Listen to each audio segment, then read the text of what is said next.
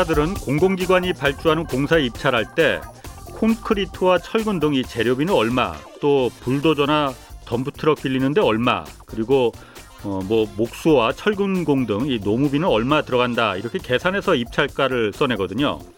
그런데 일단 낙찰받고 나면 입찰할 때 써낸 이 노무비 이런 단가 이런 건 아무 의미가 없습니다. 그냥 목수 하루 일당을 20만 원 주겠다고 발주처에서 공사비 받아가서 실제로는 10만 원만 줘도 어느 누구도 이거 뭐라고 하지 않습니다. 그러다 보니 건설사들은 건설 노동자들의 임금을 착취해서 이윤을 남기는 그런 구조였거든요. 건설 현장에 외국인 노동자가 80% 이상을 차지하는 것도 결국 임금을 깎을 수 있기 때문입니다. 국토부가 내후년 1월부터 이 공공건설공사의 경우 적정 임금 제도라는 걸 시행하기로 했습니다. 목수는 하루 얼마, 철근공은 얼마 이런 식으로 적정한 임금을 정하고 여기서 한 푼도 깎지 말고 지급하라는 제도입니다. 이걸 어기면 건설사의 입찰 자격 등을 아예 금지시키겠다는 겁니다. 저임금으로 건설 현장을 떠난 청년들도 아마 돌아올 수 있을 겁니다.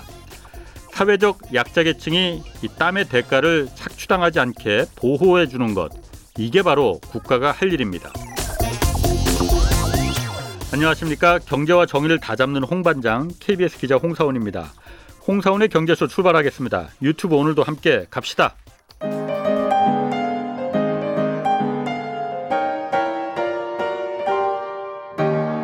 대한민국 최고의 경제 전문가와 함께합니다. 믿을 만한 정보만 쉽고 정확하게 전해드립니다. 홍사운의 경제쇼. 네, 코로나 19가 모여야 살 수 있던 인간 사회를 모이면 위험한 사회로 이거 바꿔놓았죠. 그 향후 도시 어떤 모습이 될지 좀 오늘 좀 짚어보겠습니다. 어, 건축가, 도시 전문가 큰 사랑받고 있는 분입니다. 유현준 홍익대학교 건축도시대학 교수 나오셨습니다. 지난주에 이어서 두 번째 모셨습니다. 안녕하세요. 네, 안녕하세요. 자, 그 지난주에도 이제 공간, 그 주택의 개념, 도시의 개념 어떻게 바뀌어야 될지 이거 좀 잠깐 나눠봤었는데, 네.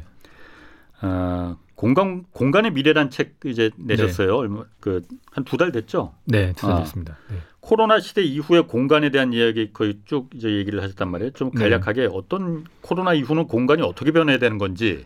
사실 간략하게 말씀드리기 어렵고요. 아, 어떻게 바뀔 거라는 그런 예상이라기보다도 예. 그런 얘기들도 추측들도 네, 나아가 있는데 예, 이 책을 쓴 이유는 사실은 앞으로 예를 들어서 12시 방향으로 갈 것이다. 제가 그렇게 말씀드리는 게 아니고 예, 12시로 가게 만들 수도 있고 3시 방향으로 가게 할 수도 있고 여러분의 선택에 달렸다. 음, 그래서 어떠한 미래를 꿈꾸느냐에 따라서 사실 미래는 그냥 가만히 있으면 다가오는 게 아니고 예, 우리가 창조하는 거잖아요. 예. 그러니까 어떤 선택을 할 수 있느냐에 대한 옵션들을 제가 많이 말씀드린 것 같아요. 공간에. 네, 공간에 어, 이런 이런 식으로 우리가 이번 기회에 예, 그 웬만해서는 공간은 안 바뀌는 이유가 예. 공간 시스템을 통해서 권력을 가지고 있는 사람들이 많아요. 그러니까 음, 잘 언뜻 이해 언뜻 이해가 안? 가시죠. 아, 예를, 뭐 예를 들어서 이번에 코로나가 있었을 때 예, 그 교회 사회적 거리두기 할 때 우리가 네. 예배당에서 모여서 예배를 못 드리게 했단 말이에요. 그렇죠. 예, 근데 그때 제일 저항이 심했던 그런 애들이 보통 보면은 이제 교회라는 데는 모여야지만이 힘이 생기거든요. 예. 공동체 의식도 그래야 생기고 예. 그리고 그 종교 지도자의 권위도 더 생겨나는 거고 어, 예. 그런 공간에 예. 모여서 한 방향을 바라보게 할 때. 근데 예. 이제 그게 어쩔 수 없이 못 모이게 되면서 음. 그 와해가 되고 예. 기존에 있었던 어떤 권력 시스템들이 약간 재배치가 되는 현상들이 생겨나요. 예. 그럼 이때가 어떤 때냐면은 우리가 새로운 세상을 만들 수 있는 기회입니다. 그러니까 예를 들어서 예. 그 흑사병이 돌았을 때 14세기, 15세기 유럽이 예. 중세 시대의 그 막강한 공간에 대한 권력을 주고 있었던 그 교회들이 음, 사실 모이지 못하면서 와해됐을 때 그렇죠. 그때 인본주의 르네상스가 부상을 했거든요. 그렇죠. 흑사병이 르네상스를 만들었죠. 네, 그렇죠. 음. 그래서 그러한 변화를 우리가 만들 수 있는 기회예요. 그래서 우리가 온라인 수업도 했고 재택근무도 하고 평소에 안 하던 try를 막 해- 시도를 많이 했잖아요. 예. 그런 걸 통해서 이번 기회에 잘 미래에 대한 꿈을 꾸면은 예. 더 좋은 세상으로 갈 수도 있을 거다. 르네상스가 있을 수도 있다. 아. 그런 제안들을 좀 몇 개 한 거죠. 어. 어, 그 재밌는데 조금 더 구체적인 예 좀 하나 좀 들어주실 수 있어요? 그러니까 뭐 예를 들어서 아, 르네상스가 비유해되는 비견되는 그 공간의 재배치, 그 코로나 이후 어떤 게 좀그 뭐 예를 한번 들어주신다면. 예를 하나 저는 든다면은 제가 거기서 얘기했던 게 이제 지하의 물류 터널 같은 것들을 뚫는 거예요. 그러니까 자율주행 로봇들이 물건을 날르는 예. 그러한 물류 터널을 뚫어서 예. 그것들을 만약에 도로에 있는 교통량 중에서 물류를 다 빼버릴 수 있잖아요. 음, 예. 그럼 교통량이 줄고 예. 그러면은 그 차선 숫자를 줄이면서 예. 그곳에 선형의 공원을 만들 수가 있고 예. 선형의 공원을 만들면은 또 사람들이 서로 오간 왕래를 하면서 경의선 숲길 같은 그런 공원들이 음. 도시 곳곳에 생겨나고 예. 그러면서 좀 더 융합이 될 수 있고 음. 자연 친화적인 도시가 될 수도 있는 거고 예. 그런 물류 터널을 뚫으면은 자율주행 로봇이라고 하는 거를 만드는 새로운 산업 생태계가 나올 수도 있고 예. 또 음. 거기를 그 공간을 이용을 해서 여러 가지 다양한 벤처 기업들이 생겨날 수도 있고 음. 새로운 산업 생태계와 예. 일자리가 창출될 수도 있고 아, 그런 걸 얘기하는 겁니다. 그렇군요. 그런 의미에서 네. 그리고 지금 그러면 코로나로 인해서 어쨌든 그 아까 제가 잠깐 소, 그 교수님 소개할 때도 말했지만은 모여야 사는 인간 사회인데 네. 모이면 위험한 사회로 이제 코로나가 어쨌든 바꿔놨단 말이에요. 이게 네. 뭐, 뭐 평생 가지 않겠죠, 설마. 그럼요. 그런데 어. 어쨌든 그러면 도시가 그래서 이게 뭐 해체까지는 아니더라도 도시의 기능이 좀 약해질 것이다. 도시의 규모가 좀 그 이제 분산될 거다. 이렇게 보는 분들도 계시거든요. 네. 교수님 공간 전문가시니까 저는 아니라고 봅니다. 어, 왜? 계속해서 모일 거라고 생각을 해요. 더 네. 예. 왜냐하면은 그렇게 해체될 거라고 얘기하시는 예상하시는 전문가분들 대부분 다 이제 나이 많으신 분들일 거예요. 어, 본인들이 왜 젊었을 때 예. 클럽에 가가지고 이성을 찾았는지 그 시절 다 잊어먹으신 분들인 거죠. 본능적인 부분이 해- 예. 일단은 사람들을 계속 모이게 할 거라고 보고요. 예. 그리고 경제적 기회도 많기 때문에 그래요. 어. 사람들이 모여 있는 곳에 만약에 죽을 정도가 아니라면은 예. 그런 인류 역사를 보시면은 오- 지난 5천 년 동안 전염병이 항상 있었거든요. 뭐 어느 그렇죠. 시대 어느 지역이든 예. 다 있었어요. 예. 그리고 전쟁도 있고 기근도 있고 예. 그런데도 불구하고 바뀌지 않는 하나의 원리 중에 하나가 계속해서 도시의 규모가 커지고 있어요. 예. 음. 한 기원전 3,500년 경에는 도시 규모가 5천 명이 제일 큰 도시였거든요. 예. 지금은 1,600만 명 정도 되잖아요. 아, 계속해서 우상향으로 성장합니다. 예. 왜냐하면 더 많이 모였을 때 더 많은 기회가 생기고 더 예. 창의적이 되기 때문에 그래요. 음. 도시의 규모가 두 배가 늘어나면은 그 특허 추로수가 2.15배가 늘어난다는 연구 결과가 있어요. 도시의 규모에 따라서 네. 그러니까 더큰 도시가 만들어지면은 더 창의적이 되는 거고. 사람들이 네. 어, 그리고 뉴욕이 유럽의 파리 같은 도시를 추월할 수 있었던 이유는 예. 뉴욕은 엘리베이터를 이용해서 만든 도시잖아요. 예. 그러니까 파리나 런던은 엘리베이터가 만들어지기 이전에 만들어졌던 도시예요. 밀도가 낮아요. 예. 7, 8층 정도로 지어진 건물이고 뉴욕은 30층짜리지 않습니까? 엘리베이터 예. 때문에. 그러니까 다섯 배 정도인가요? 뭐 그렇게 높잖아요. 예. 그러면은 내가 아침에 일어나서 내가 만날 수 있는 사람들의 숫자가 다섯 배가 많은 거거든요. 아, 아, 그럼 내가 장사하는 사람 입장에서 보면은 내가 기회가 다섯 배가 더. 많은 거잖아요. 그렇죠. 예. 그렇기 때문에 더 많은 사람들이 도시로 모이는 이유가 그거고 예. 도시의 밀도가 높을수록 경쟁력이 생기는 이유가 그거거든요. 아, 그래서 예. 그게 아무리 전염병이 돌고 뭐 어쩌고 저쩌고 해도 예. 그러한 이유 음. 때문에 목숨 걸고 모이는 사람들이 항상 있거든요. 그렇겠네요. 예. 네, 특히나 일자리를 찾기 위해서 모이는 사람들이 늘어날 거라고 봐요. 그 지난주에도 한번 제가 아, 그 말씀 참 기억에 남거든요. 그러니까 그 우리나라 아파트 단지들이 보면 다 획일적으로 네. 레미안은 똑같이 그냥 이렇게 똑같이 네. 가고 푸르지오는 푸르지오대로 다 1동, 2동, 3동, 음. 10동까지 전부 똑같은 형태인데 네. 그걸 갖다 동마다 좀 다르게 네. 하면은 굉장히 도시가 풍요로워지고 음, 네. 다양한 특성 그 뭐 이런 걸 가질 수 있을 텐데 그게 지금 우리는 안 된다는 거 네. 같았잖아요. 그 앞으로 코로나 이후에 포스트 코로나 이후에 네. 어, 이런 아파트의 그이 밀집 공간 네. 이것도 좀 바뀌어질 그 코로나를 계기로 해서 바, 바뀌어질 가능성 같은 거 있습니까? 저는 이제 이렇게 생각하는 거예요. 아. 밀도가 높은 그런 걸로 계속 살 거냐, 예. 아니면 시골로 가서 살 거냐. 네. 그거는 뭐 왼쪽으로 갈 거냐, 오른쪽으로 갈 거냐로 자꾸 얘기하는데 저는 지그재그로 앞으로 갈 거라고 생각을 해요. 제 3의 뭐가 있을 거라고 봐요. 제 3회? 네, 그러니까 밀도는 아. 높으면서 예. 그 따로 또 가치가 더 좋은 그런 공간 구조. 예. 그러니까 내가 아파트에 살지만은 예.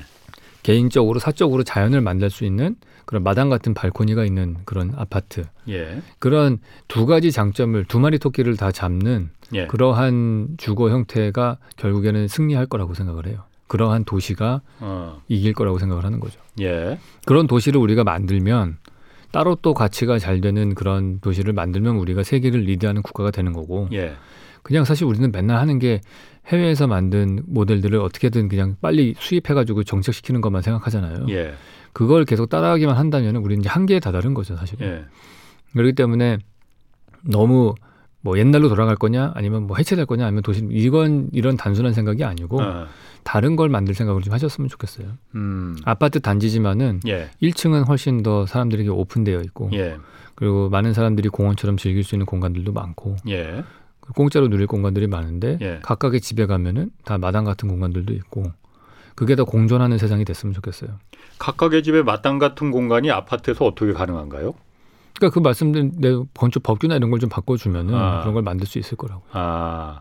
예를 들어서 발코니 그러니까 그그그 네. 어디죠? 그 아, 무슨 하, 아페르 한강? 네. 이 아, 아파트 단지 이름인 것 같아요. 네, 여기를 사례로 들어 주셨어요. 그러니까 네. 거기 설계도 참여하셨다면서요. 네, 여기니까 그러니까 발코니가 굉장히 특징이라고 네, 제가 얘기를 들었거든요. 그렇죠. 발코니라는 게 일단 아파트는 베란다고는 이 어떻게 다른 겁니까? 예, 약간 아, 그 발코니의 원래 공식적인 정의는 그 이렇게 바깥으로 이, 그 건물 인면에서 바깥에 나와 있는 네. 우리가 생각한 발코니인데 예. 그 베란다 아니에요? 그게 비슷비슷한 얘기예요. 거의 예. 같은 얘기인데 우리가 테라스랑 약간 헷갈려하는 부분들이 좀 있어요. 예. 테라스라고 하면은 보통은 원래는 우리가 테라스 하면 하늘이 보이는 그런 공간을 테라스라고 생각을 하는데 예, 원래 예. 테라스는 지금 카페에 있는 1층에 있는 데크 같은 게 테라스거든요. 예. 근데 제가 그 아페르 한강에서 설계할 때는 테라스 같은 발코니를 만드는 게 포인트였어요. 음, 그러니까 하늘이 보이는 네, 어, 하늘이 보이고 비를 맞을 수 있는. 예. 이제 그게 가능하게끔 예. 바로 위층의 발코니가 예. 가리지 않는 그런 발코니를 만드는 거죠. 음, 그게 어떻게 가능하죠? 위에 그 윗집에도 그럼 그 발코니가 있으면 천장을 갖다가 그러니까 아래층하고 아니에요? 위층하고가 평면도가 달라요. 아, 아, 거기는 다. 그러니까 거기는 모든 층마다 평면도가 예. 달라요. 아, 아, 그럼 아, 그럼 거기 가면 천장이 없겠네요, 그러니까. 예, 예. 거기 그 가면 발코니에서는. 하늘이 보이죠. 아, 아, 그런 식으로 그러니까 평면도를 달리해서 네. 발코니를 만들었다. 아, 그럼 그런 그런 모델이 네. 뭐 만드는데 있으면 좋을 것 같아요. 제가 봐도 그럼 네. 거기서 그야말로 고기도 구워 먹을 수 있고 어, 그렇죠. 바베큐도 해 먹을 네. 수 있고 네. 뭐 뭐 윗집에서 complain 들어오겠죠. 근데 좀. 고기 구워 먹으면 네. 네. 그거 말고 그러면 어쨌든 천장 보이고 그러면은 네. 뭐 비용이 많이 듭니까 건축비나 이런 게? 아무래도 그냥 지금처럼 성냥갑처럼 짓는 것보다는 많이 들죠. 왜냐하면 표면적이 늘어나잖아요. 아, 아 건물의 면에서 표면적이 늘어나서 방수공사나 이런 것들이 늘어나고요. 예, 사실 지금도 우리나라의 오피스텔 건축을 보시면은 발코니들이 있는 세대가 있거든요. 예, 건축법을 교묘하게 바꾼 거예요. 사실은 그건 발코니가 뭐 허용이 안 돼요. 오피스텔은. 예, 예. 근데 아래집에 아래층에 있는 오피스텔을 약간 좀 밖으로 내게 만들고 예, 위층을 뒤로 안으로 들여요. 예. 그다음에 그 위에 층을 다시 밖으로 내는 게 아니고 두 개 층을 연속으로 뒤로 안으로 들여내면은 예, 아래층에 튀어나와 있는 발코니가 하나 생기는 겁니다. 그 노대인데 예, 그거를 네. 발코니처럼 쓰게 하는 거예요. 어, 그러면 두 개 층이 오픈되어 있는 그런 발코니가 나오거든요. 예, 예, 그래서 약간 하늘도 많이 보이는 발코니가 나와요. 예, 근데 그거를 조금 더 적극적으로 어, 더 폭이 넓은 저는 한 2.5m 이상은 돼야 된다고 생각하거든요. 폭이. 예. 왜냐하면 우리나라 발코니가 1.5m로 돼 있어요. 법적으로는요. 예, 그거는 정말 좁고 길어서 빨래 예. 가는 거 외에는 별로 쓸 일이 없거든요. 예, 그렇죠. 마주 보고 앉을 수가 없어요. 예, 그러니까 마주 보고 앉을 정도의 2, 3m 폭의 발코니를 예, 그걸 양성화 시킬 수 있게끔 법을 바꿔야죠. 음, 그리고 그게 그렇게 만들었을 때 시장에서 정당하게 늘어나는 공사비만큼 돈을 벌- 받을 수 있게끔 예, 예, 그런 가격 책정 방식도 좀 생겨야 될 것이고 예, 뭐 이런 것들이 바뀌어 나갈 부분이죠. 그것만 음, 그 소프트웨어만 가격 책정 방식과 법규만 풀어주면 예, 알아서 시장에서 너도나도 만들려고 할 거라고 보고요. 단 이제 그게 나중에 거의 불법 증축하는 것들에 대해서는 강력하게 규제할 수 있게끔 예, 그거야 뭐 예, 물론 그렇 당연히 그건 해야. 되는 거고요. 네. 어, 그럼 발코니 같은 공간만 좀 생기더라도 도시의 그 어떤 그 이떡 획일화된 그런 모델 어, 같은 것도 그럼요. 굉장히 바뀔 완전히. 달라지죠. 어, 그거는 뭐와 비슷하냐면 건물 사람 얼굴만 보더라도요. 사람 얼굴 사진 딱 찍은 다음에 예, 그림자가 없는 상태에서 사진을 찍는 것과 예, 그림자가 생기는 상태에서 찍으면 음. 입체감이 확 달라지거든요. 코도 예. 어떻게 보이고. 그러니까 예. 우리가 왜 화장할 때도 그런 거 다 치는 거 아니에요. 예, 그러니까 그러한 느낌이랑 비슷해요. 건물이 지금은 우리는 거의 코가 없는 얼굴과 비슷하다고 봐야 돼요. 코가 없는 얼굴 비유가 딱 떨어지네요. 네. 그래서 이미 그냥 들어오고 나가는 게 아, 없잖아요, 거의. 예, 예, 그러기 때문에 아름답지 않은 거라고 보거든요. 아 그렇군요. 자 그리고 요즘 그리고 또 코로나 때문에 온라인으로 이제 그 재택근무하는 분들도 많이 있어요. 그 네. 뭐 KBS도 그러니까 그 요즘도 온라인 아, 이제 재택근무하는 분들 계시거든요. 네. 이 재택근무 형태가 앞으로도 이제 쭉 이게 어떤 트렌드처럼 이어질 것 같은데 앞으로도 아, 이 재택근무에 따라서 도시 공간, 주택의 형태 이런 것도 많이 달라질 수 있는 겁니까? 아무래도 첫 번째로 예, 재택근무가 가능하려면은 예. 집에서 일하는 거잖아요. 예. 집의 크기가 커져야 됩니다. 집의 크기가 네, 지금 뭐 우리가 집에서 예. 보내는 시간이 점점 늘어나고 있거든요. 예, 그렇기 때문에 1인당 사용하는 집의 면적이 사실은 더 많이 필요해져요. 음, 그래서 우리는 뭐 지금 집이라고 하는 데는 낮 시간 동안에 회사가 있고 아이들은 예. 학교가 있고 저녁에만 잠깐 쉬고 주말에만 있는 정도잖아요. 그렇죠. 예, 그 주말에도 집에 있으면 답답하니까 밖에 나가고. 예, 근데 재택근무를 하려면은 지금 집보다는 시간적으로 한 1.5배 정도 더 늘어나는 상태거든요. 그러니까 예. 1.5배는 더 커져야 된다 볼 수 있어요. 음, 예, 그게 일단 우리의 주거 환경도 바뀌어야 되고 음, 그리고 발코니도 물론 또 생겨야 될 것 같고 예, 도시는 사실 그닥 그렇게 많이 네. 바뀔 것 같지는 않은 게요. 예, 재택근무를 한다고 해서 우리가 도시를 떠나서 시골에 가서 살 거라고 단정 지어하기는 그렇죠. 어려울 것 같아요. 예, 예, 예. 학교라는 문제가 있기 때문에 더 예. 그런 것 같아요. 예, 그러니까 학교가 어떻게 바뀌느냐가 또 큰 변수로 작용을 할 것 같고요. 예, 예, 다만 CBD라고 그래서 뭐 central business district라고 중앙 업무지구 이런 것들이 이제 있는데 예, 그것들은 좀 기능이 약해질 가능성도 있다 그렇게 예. 생각을 합니다. 예, 그렇군요. 그 저기 이것도 한번 좀 제가 물어볼게요. 그 사람들이 어쨌든 모여 살다 보면은 그 네. 뭐 갈등 많이 생길 수밖에 없지 않습니까? 뭐 네. 아래 위층 간에 뭐 층간 소음 어우, 때문에도 뭐 네. 저희 그 당연히 그렇죠. 갈등이 생기고 그리고 뭐 연령별 뭐 사는 수준 뭐 이런 것들도 다 갈등의 요소가 될 수 있고 네. 근데 우리나라 계층 간의 갈등의 일정 부분이 이 잘못 디자인된 공간 구조 때문이다 네. 이런 그 주장하시잖아요. 네네. 어, 잘못 디자인된 공간 구조가 뭘 말하는 건지 제가 좀 묻고 싶었거든요. 그러니까 쉬운 말로 얘기하면은 예.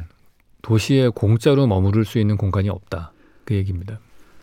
그러니까 예. 우리가 쉬운 말이 아니고 어려운 말. 어려운 말인가요? 예. 우리가 이제 그런 생각을 해볼 수 있어요. 우리가 길거리를 걸으면은 예. 아침에 현관문 열고 나오시면은요 예. 만나는 모든 공간들은 이동해야 되는 공간이에요. 예. 인도를 걷거나 차를 타고 이동하거나 예.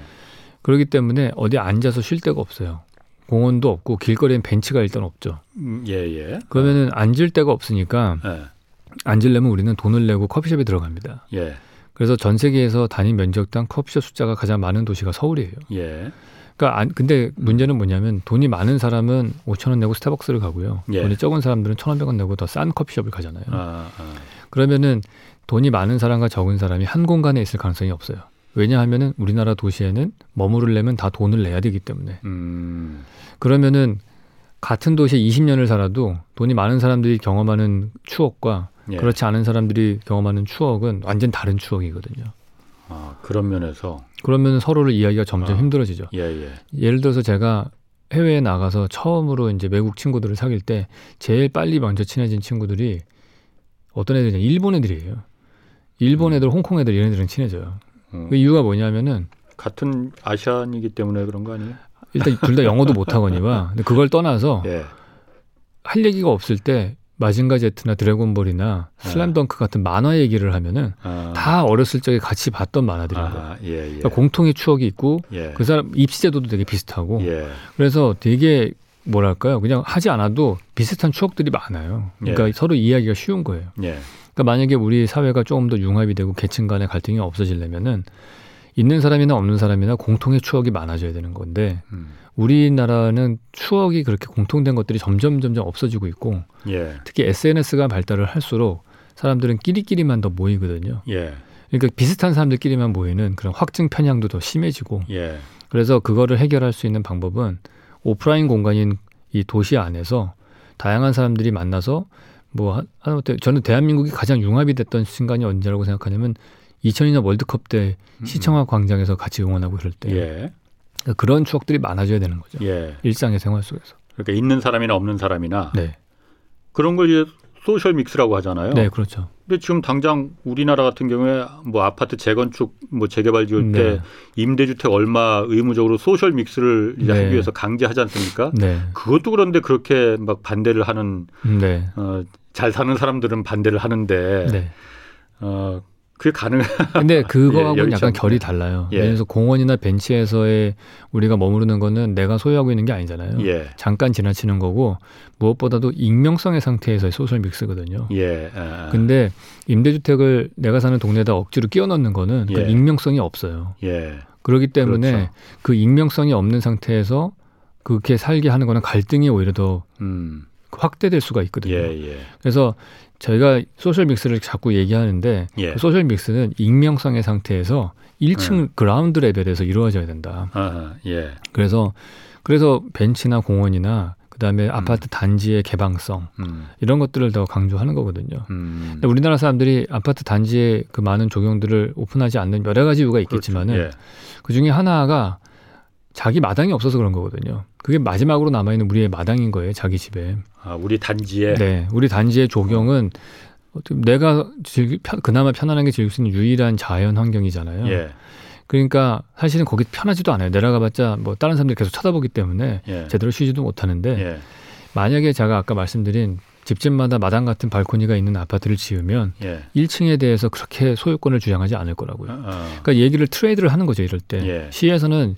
현명하게 너가 마당 같은 발코니가 있는 아파트와 인면들을 설계를 해. 예, 그러고 나서 용, 그럼 용적률을 좀 높여줄게. 대신에 1층은 더 개방성 있게 만들어라. 예, 시민들 누구나 쓸 수 있는 공원처럼 디자인을 해라. 예, 그렇게 딱 하면은 얻을 건 얻고 줄 건 주고 예, 그 얻을 건 얻는 1층의 개방성을 우리는 얻는 거고 시는. 그리고 시민들 누구나 쓸 수 있는 거고. 예, 줄 거는 용적률과 높이 제한과 이런 걸 풀어주고 마당 같은 발코니가 있게 해주는 거죠. 그럼 예. 그 사람의 재산이 올라가는 거잖아요. 예, 제가 바둑을 두라는 얘기가 그거예요.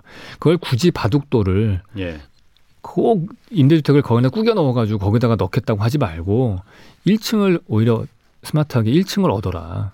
예. 줄 거는 주고. 음, 음, 그러니까 뭘 주고 뭘 얻어내야 되는지에 대한 선택이 좀 잘못돼 있는 거예요. 음, 그러니까 계속해서 그 사람의 본능과 싸우는 그런 뭐 그걸 힘으로 누르려고 하다 보니까 어떤 일이 되냐면 그래서 뭐 30%꼭 임대로 넣어야 되고 이런 식으로 힘으로 예. 그걸 억압을 하려고 하니까 이 예. 사람들은 그래 네 힘 없어질 때까지 기다릴게 어, 어, 뭐 정권 바뀔 때까지 뭐 안 하지 뭐 우리는 예, 그럼 주택 공급이 안 일어나지잖아요 예. 그러니까 집값이 또 올라가는 현상이 생기는 거죠 예. 뭐 아까 바둑 얘기 잠깐 나온 거는 그러니까 항상 말씀하시는 게 재건축할 때 이제 바둑 두듯이 이렇게 하다 하라 네. 그러니까 하나를 두면은 양보할 건 뭐고 네 내가 취할 건 뭐고 이걸 갖다 좀 바둑처럼 좀 네. 하자 이런 의미에서 그렇죠. 말씀하신 거고 그 조금 전에 말씀하신 것 중에 제가 그냥 평상시 좀 느낀 게 말씀하신 대로 이제 도시에 공원이나 이런 네. 이 공동의 공간이 잘 없잖아요. 네. 그러니까 아까 말씀하신 대로 카페 들어갈 수밖에 없고 네. 뭐 그렇다고 했잖아요. 그런데 유일하게 유일하게는 아니지만 어쨌든 어, 아파트 단지 이렇게 새로 지어진 아파트 단지 보면은 조경도 잘 해놓고 네. 뭐 벤치도 많고 네. 잘그 쉴 공간이 좀 있지 않습니까? 네. 근데 딱 철옹성처럼 그냥 네. 아까 말씀드린 대로 그 단지 주민들만을 위한 네. 딱 여기는 우리 유일한 우리들의 공간이야 라고 네. 그냥 철옹성을 쳐놨거든요. 네. 이걸 좀 개방하면 어떨까? 다른 꼭 그 아파트 단지 주민들 아니더라도 네. 주변의 사람들이 어, 그 이용할 수 있게 하면 어, 그거 왜 안 되지? 왜냐하면 자기들 땅 소유로 돼 있으니까 예. 안 하겠죠 당연히. 어, 그러니까 그거는 보통 제가 그런 얘기를 많이 하면은 댓글에 예. 그런 말이 많이 쓰여요. 그러면 아 위험해서 안 된다 일단. 어, 당연히 뭐 그렇게 생각할 그렇게 겁니다. 생각을 하시는데 그 불량배들 잔뜩 버글버글 할 테고. 뭐 그런 것들이 있어요. 근데 사실은 그게 서로 감시하기 할때 가장 안전한 공간이 되는데 예, 그런 거를 개방을 하고 예, 그 사람들한테 줘야 될 걸 안 주고서 그걸 자꾸 달라고 하니까 예. 안 주는 거죠. 음, 줄 거는 주고 그다음 예. 뺏을 건 뺏고 얻을 건 얻고 그렇군요. 그걸 그게 사실은 장사의 기본이거든요. 예, 예, 그러니까 저는 우리나라 사람들이 그런 사고 방식을 이게 사실 뿌리 깊은 유교에서 시작됐다고 저는 생각을 해요.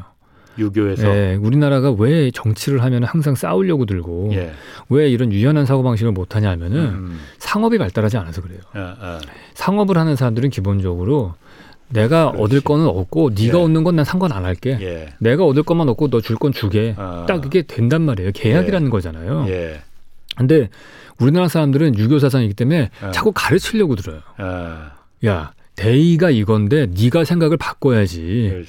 예. 이런 사고 방식을 갖고 있단 말이에요. 예, 예. 그게 아, 우리나라는 예로부터 산업 공상으로 돼 있잖아요. 예, 예. 그러니까 상인이 지금 밑바닥이고, 아. 근데 그렇게 된 이유는 딴 게 아니고 도시가 없어서 그런 거예요. 예. 밀도가 높은 도시가 없으니까 장사가 없었거든요. 비즈니스라는 것 자체가. 음. 도시가 왜 안 만들어졌냐 하면은 우리는 온돌 때문에 밀도가 다 단층짜리 건물밖에 없어서 밀도가 높은 도시를 가진 적이 없어요, 우리는. 음.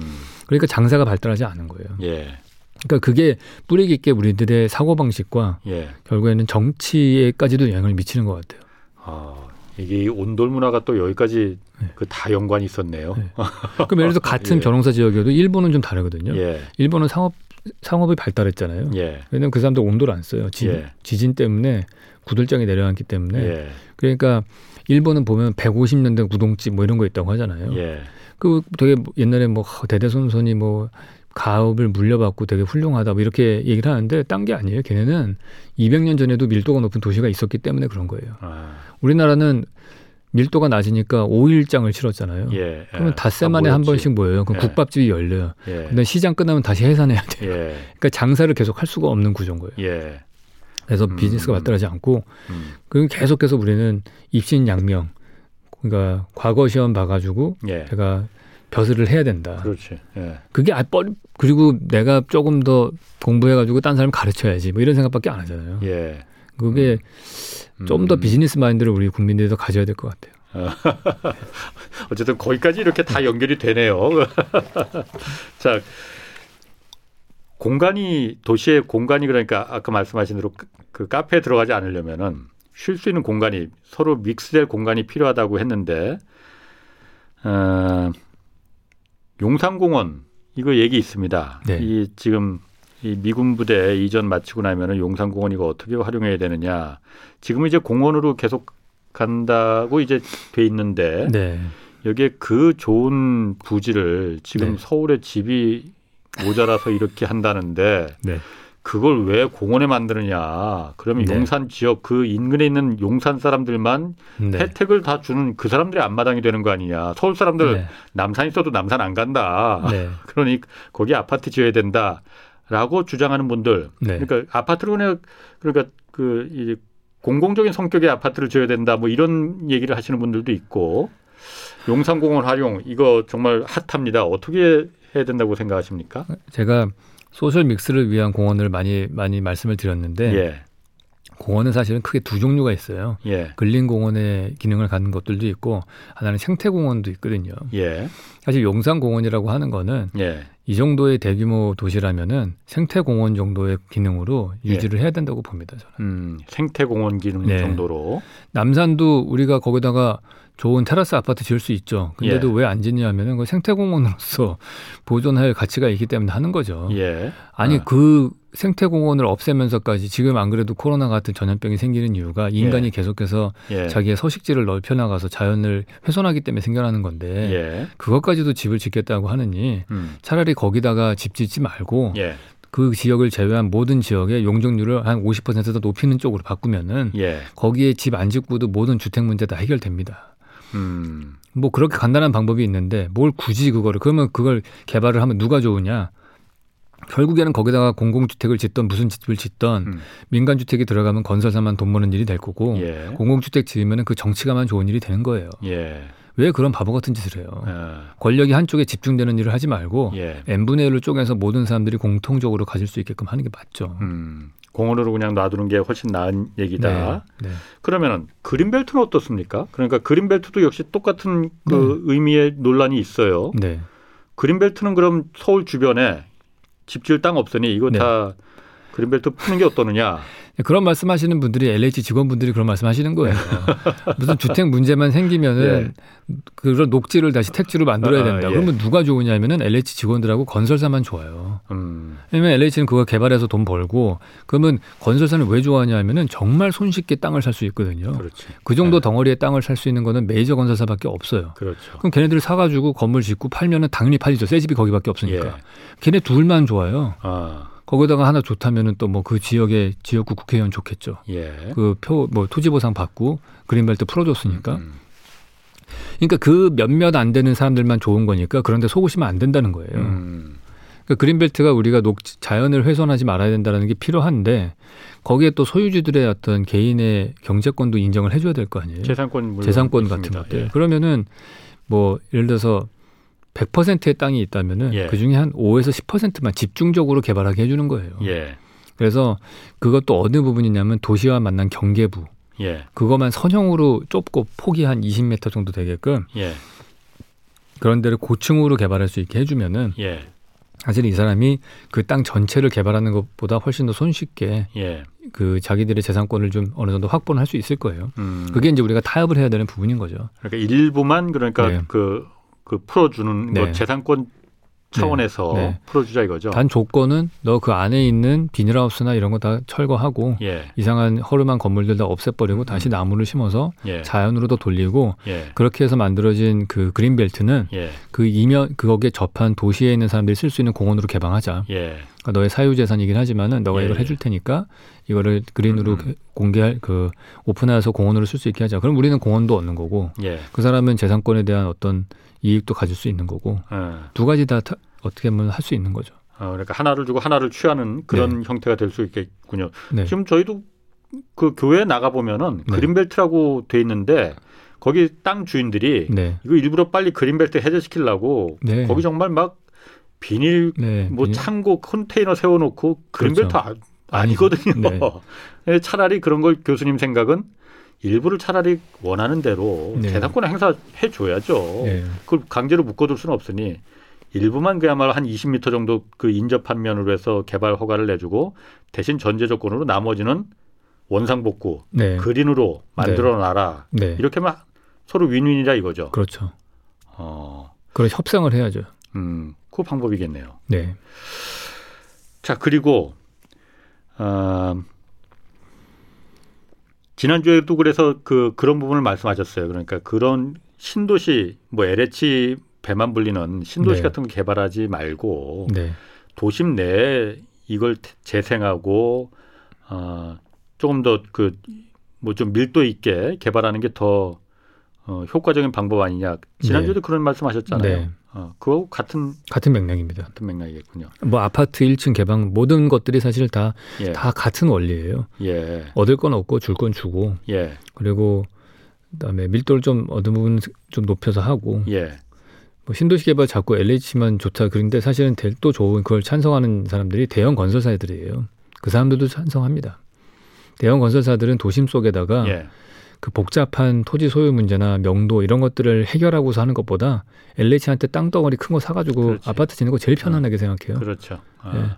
그두 부류들이 제일 편안하게 일을 해왔던 건데 음, 그 방식은 8, 90년대까지는 뭐 제가 볼 때는 인정하겠는데 예, 2020년도에는 좀 아니지 않나 예, 그런 예. 생각을 하는 거죠. 음, 그렇군요. 그러면 지금 어쨌든 주택 공급 문제 때문에 네. 여러 가지 이제 정치권에서도 이제 많이 어, 대안을 내놓는단 말이에요. 네. 뭐그 최근에 이제 그 누구나 집이라는 걸 어, 여당 쪽에서 이제 이걸 대안의 하나로 모델로 내놨어요. 그리고 아, 또 저, 경, 그 아까 그 얘기하면 또 반론이 또 그 얘기가 또 나올 것 같아서 이 얘기는 하고 가는 게 나을 것 같아요. 예, 왜냐하면 그 도심에도 왜 안 하느냐? 토지가가 비싸서 안 한다. 그러거든요. 그 비싸가지고 개- 사업성이 없다. 아. 예, 근데 그런 거를 풀어줄 거는 좀 풀어줘야 되는 거죠. 아. 어느 정도 적정선인 문제는 예, 여러분들이 지혜를 모아서 해결을 아. 해야 되는 거죠. 아, 예. 뭐 그 부분은 네, 당연히 반론이 아마 말씀 잘하셨어요.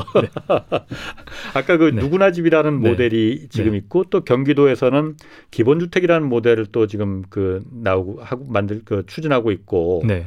뭐 이렇습니다. 이런 부분들이 언뜻 들어보면 또 그럴 듯한데 또 언뜻 들어보면은 어 문제가 없을까라는 부분도 있고 그래요. 한번 좀 그 유 교수님 세- 입- 그 거- 전문가시니까 저는 잘 사실은 그 구체적인 내용을 잘 안 들여다봐서 잘 몰라요. 그러시군요. 네. 누구나 집이라는 건 그런 거예요. 그러니까 처음에 어, 집값 집값이 워낙 비싸니까 그래서 네. 서민이나 청년들이 못 사니까 그런데 집을 갖고 싶은 욕망들은 누구나 다 있는 거니까 네. 일정 부분 한 10%만 돈을 내고 입주해서 네. 한 10년간 살아보고 네. 10년 뒤에 어 이거 마음에 들면은 그리고 네. 집값이 올랐으면은 그 그냥 애초에 처음 10년 전에 그 분- 분양가로 네.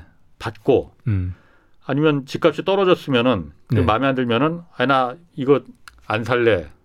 어, 하고 이제- 선택권이 거, 어, 어, 그분한테 있어요. 선택권이 이제 그 들어간 입주한 사람한테 있다는 거거든요. 네. 네. 이 부분이 이제 그래서 누구나 집을 이제 살 음. 의향이 있으면은 살 수 있다라는 네. 모델이거든요. 예. 이 부분은 좀 어떻습니까? 그 경제 전문가분들한테 물어봐야 될 부분인 것 같은데 예. 정치가들은 선호할 만한 얘기네요. 그 집 산 사람들한테 표는 확실하게 얻을 수 있겠네요. 근데 네. 나설 건설사가 있겠느냐? 저 저는 그렇죠. 그 얘기 듣고 딱 그 부분부터 들었거든요. 아마 뭐 은행 같은 데서 보증을 사든지 뭐 하겠는데 저는 예. 그게 총체적으로 예. 폭탄도 잘못하면은 진짜 그 리만 사태 같은 일이 터질 수 있을 거라고 봐요. 아, subprime subprime mortgage 예, 같은 예. 그런 사태가 그 금융의 부실 같은 것들 예. 그게 생길 수 있는 그런 문제이기 때문에 예. 상당히 조심하게 접근해야 되지 않나. 저 예. 말고 다른 전문가분들하고 얘기를 나누셔야 될 것 같아요. 그거는. 그렇군요. 경기도에서 또 기본주택이라는 것도 있어요. 그러니까 이 네. 부분은 어, 저는 보니까 그거는 어, 괜찮은 것 같은데 그게 뭐냐면은 기본주택 들어보셨나요? 못 들어봤습니다. 그거는 그 경기도에서도 지금 삼기 신도시 같은 거 이렇게 막 그 네. 이 개발하잖아요. 네. 역세권 그러니까 제일 네. 핵심 지역에 네. 이거 민간사들한테 LH가 뭐 팔듯이 뭐 네. 현대건설, 대우건설에 팔듯이 네. 함안 팔고 음. 거기는 공공이 네. 임대주택으로 만들겠다. 네. 그런데 임대주택 하면 우리가 뭐 낙인 효과가 있잖아요. 네. 그런 후진 집 말고 네. 민간 분양주택 수준의 좋은 집을 짓겠다. 대신 네. 어, 임대료를 네. 싸게 받으면 안 되지. 네. 어, 그러니까 그 시세보다 좀 싸긴 하지만은 음. 어, 터무니없는 임대료가 아니고 네. 진짜로 적정한 임대료를 네. 공공이 어, 관리하면서 그 짓겠다는 네. 거거든요. 네. 그런 부분은 어떻습니까? 그건 괜찮은 것도 같은데 근데 왜 그거를 뭐 공공이 해야 돼요? 민간에다 하면은 네. 그 임대료를 비싸게 받을 거라는 거죠. 그 만약에 임대료를 setup을 해놓고 예, 공사 quality도 만약에 딱 컨트롤을 하면은 예, 그러면은 할 수 있는 거 아닌가요? 그걸 굳이 공공에서만 해야 될 이유가 있을까요? 왜냐면 제가 그 말씀을 왜 드리냐 하면은 예, 제가 공공 프로젝트도 많이 해보고 민간 프로젝트도 많이 해보면은 예, 돈 들어가는 거 대비 효과가 제일 적게 나오는 그 효율성이 제일 떨어지는 데가 공공 프로젝트거든요. 예, 거기는 일단은 행정 절차도 한 두세 배 오래 걸리고 예, 뭐 각종 심의가 있기 때문에 그리고 실제로 공사비를 보시면 아까, 아까 서두에 말씀하신 것처럼 예. 공사비를 예가라는 걸로 보통 그렇죠. 평가를 해요. 예산 가격. 예, 예산 가격으로 해가지고 그 올해의 뭐 철근 가격, 뭐 콘크리트 가격 이렇게 착해서 하면은 예, 그 가격이 뭐 예를 들어서 어떤 공사비가 100억이 나왔다. 예, 만약 같은 거를 민간에서 실행을 하면 한 70억이면 해요. 7, 80억이면. 예, 예, 어, 근데 그게 공공에서 하면은 그게 100억짜리 공사가 돼요. 예, 그럼 100억짜리로 그대로 지어지느냐 quality 있게 그러지 예. 않죠. 아까 말씀하신 대로 어, 100억짜리 프로젝트를 따면은 그 사람이 자기 이익금 떼고 하도급을 주고 예. 그 사람이 또 자기 이익금 떼고 또 재하도급을 줘요. 예, 예. 그러니까 두 번 세 번 밑으로 내려가다 보면은 예. 결국에는 평뭐한 600억 정도 퀄리티로 지어질 거예요 아마. 음, 그러니까 그런 그런 제도까지도 고친 상태에서 예. 공공이 그 일을 하겠다. 예, 그러면 저는 해볼 만하다 생각을 하고요. 예, 그 그렇지 않으면은 정말 제가 볼 때는 그 세금이 또 줄줄 셀 겁니다. 음. 특정 세력들이 그 공공 기- 그러니까 그런 경기도든 서울시든 누구하고 항상 밀착되어 있는 기업들이 또 있어요. 항상 예, 예. 그런 시스템들을 어, 옆에서 같이 개발해주고 예, 청년 주거 같은 것들 오피스텔 이런 것들 많이 하는 그런 프로젝트만 또 전문으로 하는 새로운 형태의 허가방이 또 있습니다. 예, 그 사람들이 모든 정책들도 옆에서 시하고 같이 짜고 하거든요. 예. 그러면 그 사람들만 또 배를 불리는 음. 일이 될 수 있다고 저는 봐요. 음. 그러니까 지금 경기도에서 하는 거나 지금 네. 어, 정부에서 뭐 공공 주도해서 간다고 하는 거나 이거는 음. 공공이 그러니까 직접 시공을 한다는 게 아니고 네. 시행자의 역할을 지금 맡겠다는 네. 거거든요. 그래서 잘 감시하면 되는 거 아니에요? 그러니까 이게 그렇죠. 재하도구로 넣어서 날림 공사가 되는 건지 아니면 어, 후진집을 짓게 되는 건지 네. 시행의 역할만 공공이 충분히 감시하면은 될 수 있는 거 아닌가? 근데 저는 분명히 예, 큰 그림으로 봤을 때 예. 저는 그런 시도를 하는 거는 나는 권장하고 한번 예. 해봐라고 저는 초치고 싶지는 않아요. 예, 예. 근데 전체적으로 모든 문제를 잡고 음. 본인들이 직접 나서 가지고 해결하게 할수록 더 큰 정부가 만들어지고 더 예. 큰 공공기관이 만들어지는 거거든요. 예. 저는 그걸 우려하는 거예요. 아. 그렇게 했을 때 그 정치가가 더 힘을 갖게 되는 거거든요. 아. 그 문제가 시장이 해결해서 이 문제가 해결된 게 아니고 내가 해결했다라고 자꾸 자기가 홍길동처럼 나서는 사람들이 문제인 거예요. 음, 그 정치인들이. 네. 그걸 자꾸 뒤로 좀 빠져서 자기들은 조연이 되고 예. 다른 사람들을 다양한 사람들을 주연으로 내세워야 되는데 예. 이 문제 내가 해결할 거고 저 문제 오케이 뭐 크레딧 카드가 문제가 되냐 그럼 우리가 해결할게 제로페이로 하지 뭐뭐 이런 식으로 자꾸 모든 것들에 정부가 개입을 하면서 예. 그것들을 하게 뭐 개입을 하면은 뭐 어떻게 보면은 좋은 일이 될 수 있겠지만은 예. 그 특정 정치가들의 권력만 점점 키우는 일이 될 거라는 거죠. 음, 그런 부분들을 우리가 간과해서는 안 된다고 저는 생각을 해요. 알겠습니다. 뭐그 중요한 말씀입니다. 지금 뭐그 정치권에서 자꾸 그 어떤 주택 도입 모델 이런 걸 네. 자꾸 내놓는 게 사실은 정치적인 목적을 네. 가지고 있다는 거죠. 사실은 LH 규모가 6천 명에서 그런 만 명으로 킨 이유도 모든 주택 문제를 LH라는 행동 대원을 통해서 해결하려고 했기 때문에 예. 자기들의 부대원을 계속 키운 거잖아요. 예. 그래서 그런 여러 가지 보이지 않는 문제들이 생겨난 거고 그게 이번에 터진 거지 않습니까? 예. 그러니까 그 규모를 키우지 않고 오히려 축소하는 쪽으로 방향을 가는 게 맞았었는데 예. 그 시대에 역행을 한 거죠. 어. 그러니까 공무원의 숫자도 점점 늘어나고 예. 계속해서 그거를 몸집을 키우게 되면은 예. 저는 그게 근본적으로 해결이 아니라고 생각해요. 어. 뭐 LH가 나왔으니까 예. 알쓸 신잡에도 그 요즘도 출연하시나요? 요즘은 안 아니요, 그건 저는 시즌 한, 하나만 하고 하나만 끝났죠. 하셨어요? 네. 그럼 알쓸 신잡이니까 이것도 한번 제가 알쓸 신잡으로 좀 물어볼게요. 네. LH 사태 관련해서 네. 국회의원들 뭐 부동산 전수조사하고 뭐 그랬었잖아요. 네. 그거는 그런 이 우리 사회 고위 공직자 지도층에 있는 사람들 부동산 네. 이거 이렇게 하는 거 맞습니까? 맞지 아니, 잘 않습니까? 모르겠습니다. 저는 거의 사실 제가 예. 자꾸 그 말 한번 잘못 저는 사실은 한 5년 전부터 예, 이 제가 건축으로 하면서 이렇게 보면은 예, 너무 거대한 조직으로 골리앗 같이 예, 이게 너무 비대한 대형 조직이 돼서 크게 폐단이라고 생각했던 조직이 사실은 LH와 교육부라고 생각을 했어요. 그러니까 둘의 그 비효율성에 대해서 많이 얘기를 하고 다녔었는데 예, 다만 그냥 제가 경험한 시각에서의 그 비효율성을 말씀드린 것 뿐이지 예. 제가 뭐 정치나 뭐 이런 걸 아. 제가 아는 사람은 아니거든요. 아, 아, 예. 그래서 조금 전에 그 질문 같은 경우도 보면은 뭐 제가 대답할 수 있는 그런 수준의 질문이 아닌 것 같아요. 물론 당연히 책임을 예. 진 사람이라면은 저는 어느 정도는 예. 투명성을 가져야 된다고 생각을 예. 해요. 예. 그래서 그렇군요. 알겠습니다. 그거 그거보다 제가 조금 전에 얘기, 이건 뭐 경제 얘기는 아닌 것 같은데 네. 골리앗으로 LH와 교육부를 들으셨단 말이에요. 네. LH는 지난주에 한번 그 왜 골리앗인지 문제가 있는지 좀 얘기를 하셨고 네. 교육부는 왜 골리앗 그 골리앗인다 그 궁금한데 잠깐 좀 얘기 경제적 문제는 네. 아닐지 모르지만은 왜냐하면은 둘이 공통점이 있어요. 예. LH나 교육부나 둘 다 우리나라 국민의 중산층의 라이프 스타일을 컨트롤하는 사람들이잖아요.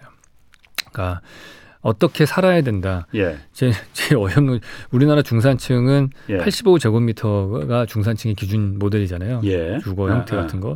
그리고 이런 식으로 배치하고 동간 간격은 이렇게 해야 되고 예, 각종 주택에 대한 롤들의 그 룰들을 정해놨단 말이에요. 예. 그게 LH고 아. 그게 지금의 우리의 도시의 모습을 많이 만들어놨던 거고 예, 교육부 같은 경우도 우리나라 국민이 초중고 교육은 어떻게 받아야 되고 학교는 이렇게 운영해야 되고 예, 그 지원금을 주면서 국민 세금으로 받은 지원금을 주면서 이래라 저래라 참견 되게 많이 하거든요. 예, 그러니까 그런 것들이 사실은 다양성을 없애는 일인 거죠. 음, 아무리 뭐 교육청 직선제로 그뭐 교육감을 직선제로 뽑고 어쩌고 저쩌고 한다고 하더라도 우리나라는 교육의 다양성 부분이 사실 입시에 너무나 제약을 받기 때문에도 있겠지만은 일단 교육부가 막강한 권력을 갖고 있어요. 예, 뭐 제- 이것도 역시 뭐 제가 갖고 있는 뭐 일천한 그런 경험에 의해서 근거를 하는 건데 제가 학교 건축도 해보고 음. 뭐 학교에 뭐 화장실 개선 운동도 같이 참여해보고 뭐 이렇게 예. 해보면은 가장 그 고압적인 태도를 취했던 분들이 다 그런 쪽 사람들이었거든요. 음. 예. 그래서 안 받기 기존에 하던 거에서 조금만 새로운 걸 하려고 하면은 다 거부를 하는 예, 그런 관성이 너무 강한 조직들이었기 때문에 예. 그리고 그게 워낙에 그 규모가 커서 어떻게 대항할 수가 없는 골리앗 같은 존재예요. 음, 아, 학교에 계시니까는 더 그런 부분을 좀 체감하실 수가 있겠군요. 네. 아, 뭐 사실 전 뭐 대학에 있으니까 예. 뭐 그거를 크게. 못하더라도 저는 네. 그냥 제가 경험한 거는 네. 그 초중고 학교 설계를 할때 예, 교육청과 그 협의를 하는 과정 중에서 예. 아 되게 그 제약이 되게 많구나 그런 걸 많이 느꼈어요. 예. 뭐 사실 저도 개인적인 뭐 개인적인 생각을 말하면 좀 그렇지만은 네. 우리나라 교육이 살려면은 네. 교육부가 있는 한 교육이 저게 살아날까 하는 네. 그 생각 좀 듭니다. 뭐 오늘 경제 얘기만 하시죠. 네. 자, 또 하나 그 이런 얘기 있습니다. 네. 가난한 사람은 온라인에 모이고 네. 부자일수록 오프라인에 모인다. 네. 아 온라인 오프, 오프라인 모임. 어, 예. 이거 앞으로 저 코로나 또 이후에 포스트 코로나 이후에도 이런 공간의 어떤 그 온라인 오프라인 가난한 사람 부자 이것도 바뀌는 트렌드가 좀 있을 수 있다면서요? 네. 그저 그 두 가지 측면이 있는데 예. 일단 첫 번째가 그런 거죠. 우리 집값이 점점 비싸지잖아요. 예. 그러면은 집을 살 수 없는 젊은 사회 초년생들은 예. 자동차를 사요. 자동차를 사는 게 가장 손쉽고 싸게 내 공간을 가질 수 있는 방법이니까. 예. 그거보다 돈이 없는 대학생들은 커피숍을 가죠. 5천 원 내고서. 예. 그거보다 돈 없는 고등학생들은 3천 원 내고 PC방 갑니다. 아하. 그거보다 돈 없는 중학생 애들은 천 원 내고서 편의점 가요. 예. 그거보다 돈 없는 초등학생들은 예. 저 메타버스 가가지고 로블록스 같은 게임하고 놀아요. 예. 그러니까 이 사회는 자기가 가지고 있는 경제력에 따라서 사용하는 공간들이 다른데 예. 돈이 없을수록 더 많은 시, 그 공짜의 공간이고 단가가 떨어지는 온라인 공간으로 들어가게 돼 있어요. 예. 예. 그러니까 우리가 이번에 코로나를 겪으면서 뭘 느꼈냐면은 안전한 공간은 인구 밀도가 낮은 공간이 안전하다고 느꼈어요. 그렇죠. 어떤 공간에 그렇지. 손님 10명 받는 것보다는 4명 우리 친구들만 있는 큰 음. 공간을 쓰는 게 훨씬 더 안전하다. 예. 뭐 방을 하나 잡으면 더 안전하다. 이랬잖아요. 그러니까 상위층에 있는 분들이 점점 더 많은 돈을 내고서 더 많은 오프라인 공간을 써요. 예. 음. 그러면 총량은 정해져 있기 때문에 그렇죠. 남은 공간이 줄어들죠. 예. 그렇게 되면은 밑에 있는 공간들이 단가가 비싸집니다. 예. 그러면은 돈 없는 사람일수록 그 비싼 단가를 감당하지 못하고 온라인 공간으로 더 들어가게 돼 있어요. 네. 예. 지금 최근에 발표난 거 보면은 롯데백화점 같은 경우가 백화점이 코로나 때 매출이 많이 늘었거든요. 근데 그 뚜껑을 열어보면은 다른 소비들은 줄었는데 명품 매장의 소비만 늘었어요. 아, 백화점이 코로나 때그 매출이 늘었어요? 네, 명품 매장의 소비가 명품 해외여행도 못. 가고 네. 뭐 그래서 예. 아. 다 보복 소비라고 그래서 아, 명품 예, 예. 매장 어, 요즘 줄 서서 사고 그러거든요. 예, 예, 예. 그러니까 명품 매장의 소비가 늘어나니까 백화점 전체 연면적 중에서 명품 매장이 차지하는 면적이 20%밖에 안 됐었는데 아. 그거를 개조해서 50%로 예. 늘렸어요. 예. 최근에 여의도에 오픈한 현대백화점을 예, 가서 보시면은 있죠. 6층 슬라브 아예 없애버리고요. 예. 5층 전체는 거의 다 공원처럼 만들어놨거든요. 어. 그러니까 어차피 백화점의 5, 6층은 돈 되는 장사가 아니니까 예. 그 공간은 그냥 버리고 예. 거기다가 돈 많은 사람들이 즐길 음. 수 있는 공간을 만든 거죠. 예. 그 밀도가 낮은 공간을 만들고 점점 그런 고가의 특별한 경험을 할 수 있는 전략으로 가요. 예. 그래서 그렇게 되면은 이제 아무래도 상대적으로 돈이 없는 사람들은 온라인에서 많이 시간을 보내게 되는 거고 예. 오프라인 공간은 더 돈이 비싼 그런 공간을 점점 바뀌게 되게 될 것이다. 그렇게 예상을 하는 거죠. 공간도 그러니까 양극화가 네, 된다는 공간이 얘기네요. 양극화가 되는 거죠. 근데 이제 이게 장기적으로 봤을 때에는 예. 우리가 이걸 너무 부정적인 부분만 또 너무 포커스를 맞추면 그러고 예. 이게 잘 됐을 경우에는 이게 새로운 기회의 땅이 될 수도 있습니다. 어떻게 어떤 면에서요? 그러니까 이 사회 계층 간의 예. 역사를 보시면은 이런 게 예. 있어요.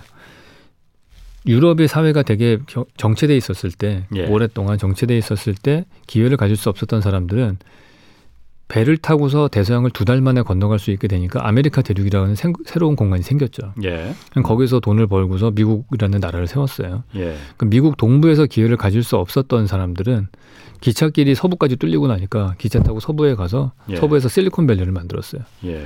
그러니까 기술이 발달하면은 새로운 공간이 제공이 됩니다. 그러니까 우리나라 같은 경우도 예. 과거에 시골에서 농사 짓던 분들이 땅이 없고 소장동으로 사시던 분들이 도시라는 공간이 새로 생기니까 예. 장사를 할 수 있게 됐죠. 예. 예. 그래서 서울에 올라와서 장사하면서 돈을 많이 벌어요. 예. 그래서 만들어진 게 우리나라의 그런 재벌 기업들이죠.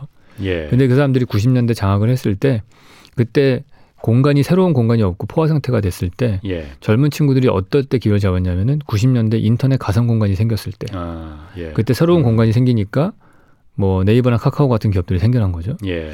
그래서 음. 역사에서 바뀌지 않는 원리 중에 하나가 기술의 혁명이 일어나서 새로운 공간이 공짜로 제공이 되면 그 공간을 자산으로 만들어서 돈을 버는 새로운 신흥 부호 계급이 생겨난다. 그렇군요. 예. 아유 오늘 말씀 감사합니다. 지금까지 네. 유현준 홍익대 건축도시대학 교수와 함께했습니다. 오늘 여기까지 하겠습니다. 내일 오전 11시에 유튜브로 경제쇼 플러스 업로드됩니다. 이번 주는 김경록 미래세 투자 연금센터 대표와 은퇴 후 핵심 전략 알아보겠습니다. 지금까지 경제와 정의를 다잡는 홍반장 홍사원의 경제쇼였습니다.